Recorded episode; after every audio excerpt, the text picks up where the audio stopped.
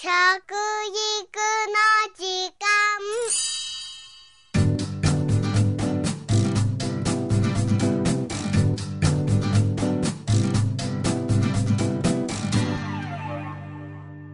服部幸男です。食育の時間ポッドキャスト。今回は食育推進ボランティアについてお話しいたしましょう。政府が決めた食育推進計画の中に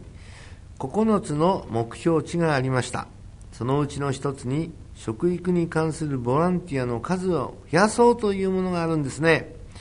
具体的には平成22年までに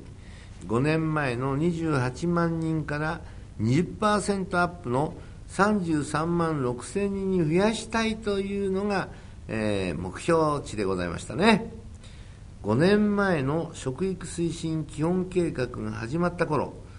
すでにどうして28万人もの数字があったかと言われますとですねこれは、えー、食生活改善推進委員という人たちが実はもうね25万人いるんですよ。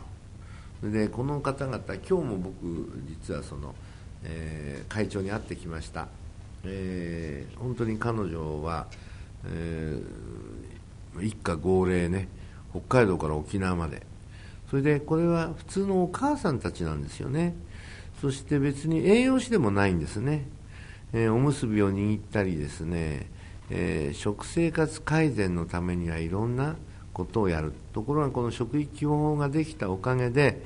えー、彼女たちの活発にですねそれを前面に出しながら食生活改善委員は食育だということでね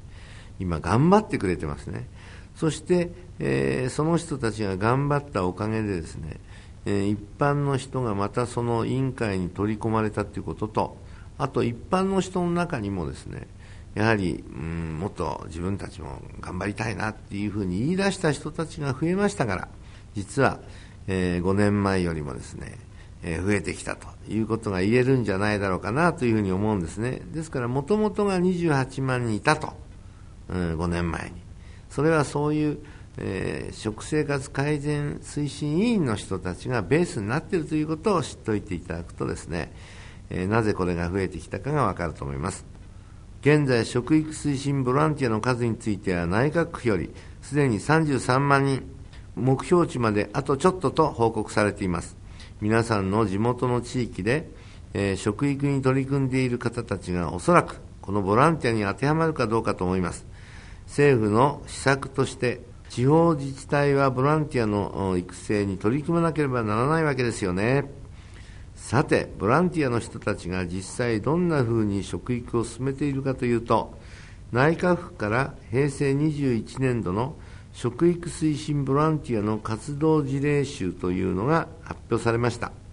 えー、実は昨年度から内閣府がボランティアの表彰を始めたんですね。そして昨年ですね第4回の食育推進全国大会で初めてこの表彰式が行われました。表彰された事例を見てみますと例えば神奈川県の麻布大学獣医学部の食品科学研究室では、えー、食肉の生産や加工加工技術などを研究していてソーセージ作りの体験教室とか地域のイベントやお祭りで自分たちが作ったソーセージのホットドッグを販売しまして食肉の知識を広めながら食育を進めているわけです。そして三重県の推薦で選ばれたものがあるんですが NPO の子どもステーション熊野というね、えー、これは買い物ゲームなどですね自分たちで食育の教材を作って親の子育て支援もしながらですね食育を進めていますよ。絵本の読み聞かせでも食にまつわるものを取り入れられたりしているんですね。他農産漁村の女性たちが作る岡山県の伊笠の味作り研究会では地元の農林水産物を使って地産地消の創作料理の普及に取り組んでいるわけです。このように表彰された方たちは内容はもちろんですが、自治体との連携とか、地元の人たちの信頼や人気もあって、認められたというわけなんですね。そして、これから食育ボランティアを始めたいという人もいらっしゃると思うんですけどもね、ぜひ地元の自治体の食育担当の窓口に聞いてみてください。地元で活動している団体など教えてもらえると非常にね、これからそこに参加してご自分もね、協力するよっていうことにつながるわけですから、ぜひね、いろいろと、えー、食育担当の窓口はもう地元の自治体が皆さんお持ちですから、そこに問い合わせていただきたいと思います。そして、6月にいよいよまた佐賀県で行われる第5回目のですね、食育推進全国大会でも、今年度の食育推進ボランティアの表彰式が行われる予定です。